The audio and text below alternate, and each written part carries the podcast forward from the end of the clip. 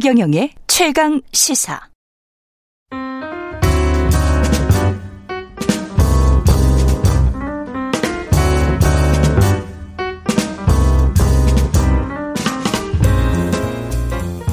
네. 더 나은 미래를 위해서 오늘의 정책을 고민합니다. 김기식의 정책 이야기 식센스 김기식 더 미래연구소 소장 나와 계십니다. 예, 안녕하세요. 네. 예. 코로나19 일일 확진자가 7천 명대 돌파했고요. 정부는 이번 주부터 특별 방역 대책 나섰습니다. 예. 정부 방역 대책이 사적 인원수, 사적 모임의 인원수 제한하고 3차 접종 독려하고 있는데요. 방역 대책에 대해서는 일단 어떻게 평가하시는지요? 그 이전에 예. 좀 지금 상황을 어떻게 볼 거냐 예. 얘기를 좀 먼저 해야 될 것 같은데요. 예.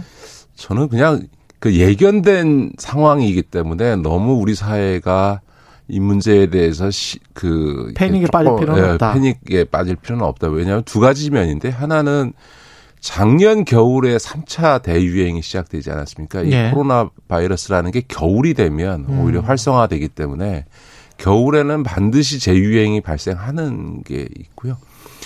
또 하나는 우리가 위드 코로나 국면으로 11월 달에 국민적 합의하에 이제 갔죠. 전환했지 않습니까? 예. 그러면 어, 영국이나 이런 유럽에서도 마찬가지입니다만 위드 코로나 국면으로 전환하게 되면 상당 기간 확진자가 이렇게 폭증하는 현상이 나타납니다. 그러니까 음.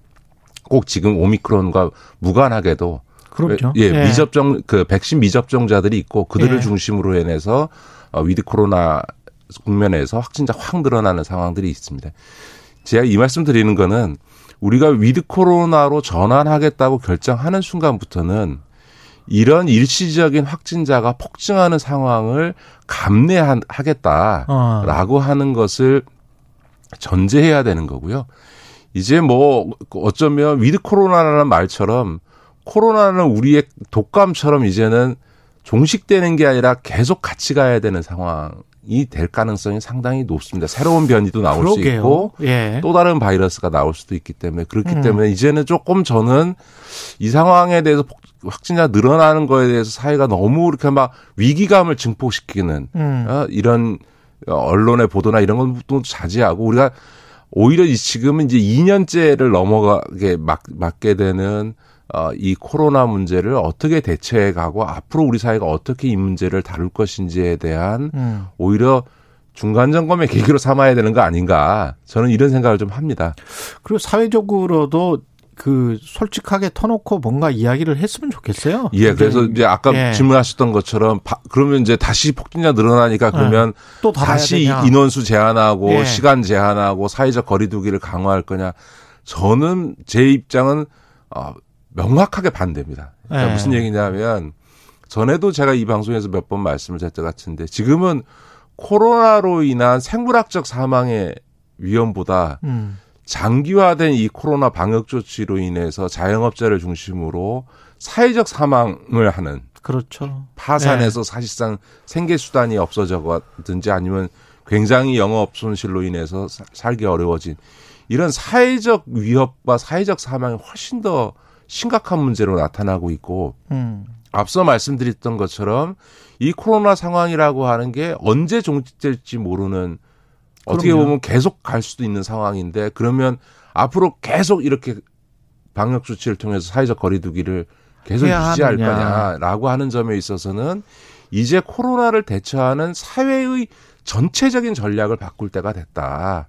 생각도 좀 바뀌어야 될 것 같고. 생각도 바뀌어야 될 것 같고 확진자가 발생하는 숫자에 연연하면 안 된다는 거죠. 지금 최근에 이 오미크론과 관련해서도 미국의 방역 책임자인 파우치가 네. 어, 델타 변이보다 위험하지 않다. 그렇죠. 치명률이 낮다라고 얘기하지 않습니까? 그러니까 오미크론 감염자들 대부분이 경증이거나 심각하지 않은 걸로 나타나면 그러니까 그냥 무증상이거나 경증인데도 불구하고 확진자 숫자가 늘어났다고 사회가 방역 조치를 강화하는 건 전 적절하지 않다. 음. 이제는 명확하게 그 생명의 위협으로 갈 수 있는 중증 환자를 집중 관리하고 사망자를 줄이는 음. 이거에 focusing을 해서 초점을 두고 가야지 언제까지 이런 확진자 숫자에 매달려서 사회가 계속 방역 조치를 강화하는 그래서 한쪽에서 이 자영업자들의 사회적 사망을 음. 계속 강요하는 이런 상황을 계속 갈 거냐? 저는 그렇게 보는 거죠. 그 49세 미만 같은 경우에 제가 이렇게 보니까 10대는 사망자가 아직 한국 같은 경우는 0명이고요. 네네. 49세 미만은 독감 치명률이 0.1%라고요. 네네. 근데 그것보다 낮은 것을 확인했고 맞습니다. 49세 미만은 50대부터는 독감 치명률보다는 조금 높더라고요. 예. 예. 그러니까 근데 지금 이제 60세 이상은 확 높아지니까 예, 맞습니다. 그러니까 지금은 이제 예. 사실은 코로나에 있어서 코로나 19가 주는 어떤 생물학적인 위협의 핵심은 사실 60대 이상 고령자층 맞습니다. 예. 그러니까 그 부분에 어쨌든 우리의 의료 시스템 인력 이나 시스템이나 인력을 집중 배치해서 음. 그거를 독감 수준으로까지만 끌어내릴 수 있으면 그러면 예.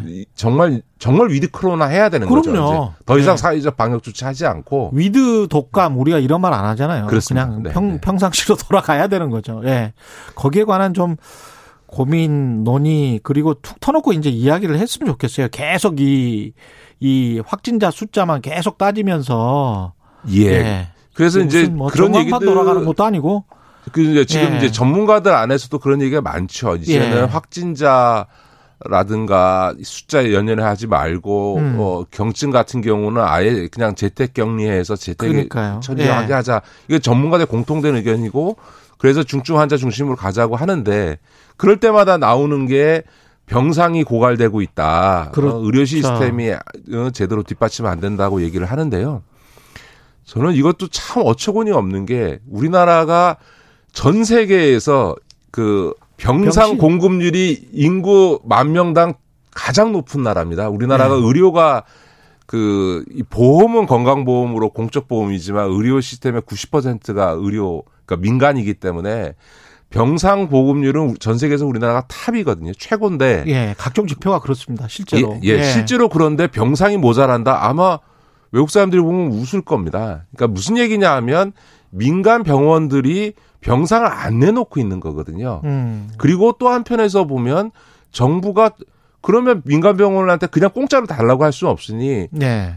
비용을 충분히 지불하고 병상을 차출하면 되는 거예요. 음. 그런데 정부가 이런 국가 재정을 투입해서 충분한 보상을 하고 민간 병원의 병상을 차출하면 될 일을 그걸 아, 제대로 안 하면서 그만큼 돈을 주면 되네. 네, 주면 생각하면. 되는 건데 그걸 제대로 안 하면서 네. 자영업자들한테 영업 제한 가해서 네. 자영업자 개인들의 손실을 강요하는 형태로 지금 되고 있는 거거든요. 그러니까 아, 그러네요. 생각해 보니까. 그러니까 국가는 네. 병상 확보를 위한 의료 시스템 확보를 위한 재정을 줄이면서 자영업자한테 손실을 강요하는 이런 역, 이 방역 조치만 강화하는 이런 방식으로 가서는 안 된다. 오히려 아 그래서 앞서도 말씀드렸던 것처럼 방역 조치를 더 이상 강화하면 안 된다. 네. 미드 코로나 기조는 계속 유지하고 그것으로 인해서 지금 겨울에 확진자 확 늘어난 이 상황은 국가가 예산을 저는 몇 조를 투입하는 한이 있어도 음. 병상을 충분히 보상해서 민간 병원으로부터 차출해야 된다는 예.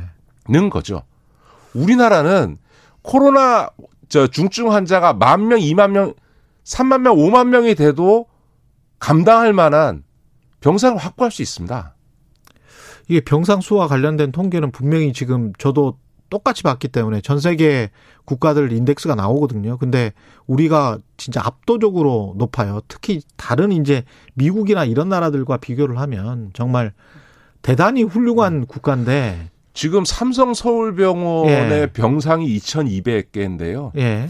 그거 1% 20개 차출했다가 10개 1.5% 차출하는 것 같고 아. 두세 달을 끌었어요. 딱 아. 10개 병상을 확보하는 문제를 갖고 삼성 서울병원에 몇 달을 끌다가 겨우 지금 30몇 개를 지금 확보해 놓은 거거든요. 그러니까 2,200개 중에서 네. 30몇 개만 지금 차출하고 있는 거예요. 그러니까 민간 병원 입장에서는 코로나 환자를 받게 되면은 감염이나 뭐 이런 것들 때문에 다른 일반 환자가 싫어하니까 뭐 이렇게 되는 겁니까? 그렇죠. 이제 병상을 확보하게 되면 이게 예. 음압 병상이고 하여간에 중환자 음. 병상이니까 음. 그 병상 수 못지않게 한 층을 어떻게 해야 된다든지 그렇죠. 하는 그렇죠. 등 병원에 영업 손실이 발생하겠죠. 그렇죠. 환자를 못 받으니까. 예. 그 점에 대해서는 국가가, 국가가 보상을 해줘라. 충분히 그냥 저는 과감하게 충분히 보상해줘서 병상을 차출하고 그러면서 사람 생명 살려라. 그렇죠 그렇게 어. 하고 대신에 방역 조치 강화하지 않고 위드 코로나 기조를 유지하는 게 맞다는 겁니다. 그리고 이런 얘기들도 하세요. 아니 그렇게 병상을 많이 차출하면 병, 예. 저 기존 병원에 있는 환자들은 어떡하라냐 이런 얘기인데 실제로 종합병원 이용해 보시면 알다시피 그 종합병원의 입원은 몇 달 전부터 예약해서 맞아. 하는 거거든요. 무슨 맞아요. 응급 환자용 병상은 당연히 유지가 우리가 돼야죠. 우리가 홍당기 부총리가 아니지 않습니까? 네. 그러니까 그런 점에서 예. 그 소위 예. 상급 병원에 있는 병상이 예. 모두 다그 예. 만약에 퇴원시키면 생명의 위협이 있는 어. 이런 분들이 아니에요. 예. 그러니까 긴급 응급 환자라든가 정말 생명을 다투고 있는 암 환자라든가 이런 분들을 위한 병상은 충분히 유지하면서도 이 코로나19 병상을 확보할 수 있다. 제가 아까 좀 과장해서 뭐 네. 중증 환자 만 명, 이만 명을 할 수 있다는 건 그건 뭐 만 명, 이만 네. 명 되면 큰일 나죠. 그러니까 그렇죠. 그건 제가 좀 과장해서 한 얘기고 네. 그러나 어쨌든 현재 우리나라가 닥쳐 있는 이 중증 환자 숫자 규모 지금 한 700명 되거든요. 어. 적어도 그게 다섯 배 여섯 배 되는 수준은 충분히 우리가 감당할 만한 이 그러네. 의료 시스템을 가지고 있다는 어. 거예요. 그래서 이제 정부가 결단해야 될 거는 정부가 돈 써서 병상 확보하고 어. 더 이상 자영업자 희생을 강요하지 마라. 저는 이게 기조가 돼야 된다고 생각합니다. 같은 맥락으로 지금 이재명 후보도 그렇고 김종인 국민의힘 총괄 선거 대책위원장도 뭐 100조 원 이야기 하지 않습니까? 네네. 네, 이게 네. 위기 국면이다. 이런 어떤 뭐랄까요 논의 시각에 관해서는 동의하십니까? 저는 뭐 윤석열 후보가 50조 얘기했다가 네. 김종인 후보가 그걸 김종인 위원장 음, 김종인, 자, 꾸 김종인 후보라고 그래요 사람들이 네 맞습니다. 예. 네, 김종인 위원장이 그거 묶고 더블해서 지금 100조를 예. 만들었잖아요. 예. 그때 그랬더니 이제 국민의힘에서 아 그건 아니고 50조가 맞다 100조 예. 얘기한 거는 추가적으로 대비하자는 거다 이렇게 얘기를 하는 게 아마 그랬을 거예요 지금 백조가 화끈하게 지원해 주는 것 같은 효과가 나지만 백조 얘기하면 이재명 후보의 기본소득 갖고 재원 대책 없다 없는데 이게 어떡하냐라고 네. 맨날 추궁해 왔는데 네. 이재명 후보의 기본 소득 네. 전체가 120조거든요. 궁색해지네. 그러니까 네. 이제 만약에 음. 소상공인 지원 100조를 얘기해 버리면 음. 저 이재명 후보의 기본 소득에 대해서 재원 대책 없는 포퓰리즘이다라고 비판할 수 있는 농구가 없어지니까 갑자기 이제 이거를 어, 수습한 건데요. 그러니까 음. 저는 이렇게 선거 때 뭐 50조다, 100조다 이렇게 그 숫자 갖고 이 얘기하는 거는 굉장히 무책임한 예. 얘기고요. 예. 다만 어쨌든 이 자영업자들에 대해서는 지원이 그 불가피한데 이것도 좀 잘 봐야 되는 게요. 그 언론에서 자꾸 그 손실 지원이나 이런 걸 해줘도 당연히 모든 지원에는 사각지대가 있기 때문에 제일 어려운 분들만 부과시켜서 마치 언론을 보고 있으면 모든 자영업자들이 다 지금 엄청나게 정말 망하기 일보 직전이고 손실보상금은 쥐꼬리만 하고 그런 것 같은데 사실은 객관적 지표상으로는 이미 그 자영업의 매출은 이미 코로나 국면 이전으로 회복하신 분들이 3분의 2가 넘고요. 예. 이분들 중에서는 실제로 자기 손실 규모보다 훨씬 많은 보상을 받은 분들이 더 많습니다. 음. 문제는 코로나19로 인해서 직격탄을 받은 몇 개 업종들이 있습니다. 여행업이랄지. 예, 예, 예, 예. 뭐 헬스클럽이라든가 예. 뭐 건강관리 특히 뭐뭐 뭐 예를 들어 2차 가는 맥주집 뭐 그렇죠, 이런 데들이 그렇죠. 이제 예. 직격탄을 맞은 건데 이들한테는 충분한 보상이 이루어지지 않은 게 맞고 직거리 보상인 게 맞는 거죠. 음. 그러니까 그러니까 확실히 피해를 받은 분들에게는 확실히 지원을 해주고 맞아요. 예. 방식으로 가야 되는 거 아닌가 저는 그렇게 보는 예. 거죠. 마지막으로 이 공매도 전면 재개 고승범 금융위원장이 필요성을 다시 한번 언급했습니다. 네네네. 언젠가는 가야 할 길이다. 어떻게 생각하세요? 예, 저희가 지금 주식 시장의 발전을 위해서 그 이 MSCI라 그래서 모건 스탠리 그렇죠. 지수에 네. 그 들어가야 한국이 그 선진국 지수로 들어가야 선진국 됩니다. 지수로 들어가야 그러면 이제 우리나라 증시가 몇 단계 발전해 간다는 거는 이제 모두가 받게 됩니다. 예, 예. 예 알게 되고 예. 실제로 우리가 MSCI에 들어가게 되면 우리나라 주식 시장이 그 국제적으로 인정받으면서 주가가 전체적으로 주가 지수가 올라가는 효과가 있을 거거든요. 예. 그리고 그 혜택은 우리 개미들도 다 받을 거기 때문에 그렇습니다. 개미 투자자들도 근데 이제 이 MSCI에 진입하려면 음. 공매도를 금지하거나 부분 제한하는 거는 글로벌 스탠다드에 맞지 않기 때문에 그거가 모순됩니다. 그렇죠. 그러니까 이제 이건 판단이 이런 겁니다. 예. MSCI를 들어가려고 하면 공매도를 전면하는 방향으로 예. 갈 수밖에 없는 거고요. 이 공매도를 제한하거나 금지하려고 하면 MSCI를 못 가는 거죠. 계속 이 수준으로 네, 예. 그런 그런 예. 점에서 보면 투자자 입장에서 저는 전체적으로 보면 MSCI에 들어가는 것이 예. 훨씬 더 바람직하기 때문에 지금 중국과 우리가 같은 그 투자 시장에 놓여 있기 때문에 MSCI 선진국 지수로 편입돼야 네네. 사실은 다 다른 레벨업이 되는 거거든요. 그렇죠. 그래서 예. 이제 이런 점에서는 우리 개미, 개미 투자자들께서도 음. 우리가 이 MSCI 선진국 지수에 진입하는 게 투자자 입장에서도 분명히 음. 어, 주가 상으로 이익이기 때문에 이걸 들어가는 데 있어서 공매도 문제가 걸림돌이 된다면 음. 그동안 공매도에 대해서 개인 투자에 많이 비판을 해왔습니다만 좀 용인할 수밖에 없는 거 아닌가 저는 그렇게 네. 오늘 말씀 감사하고요. 김기식의 식센스, 예, 김기식 더 미래연구소 소장이었습니다. 고맙습니다. 네, 고맙습니다. KBS 1라디오 최경련의 최강시사 듣고 계신 지금 시각은 8시 46분입니다.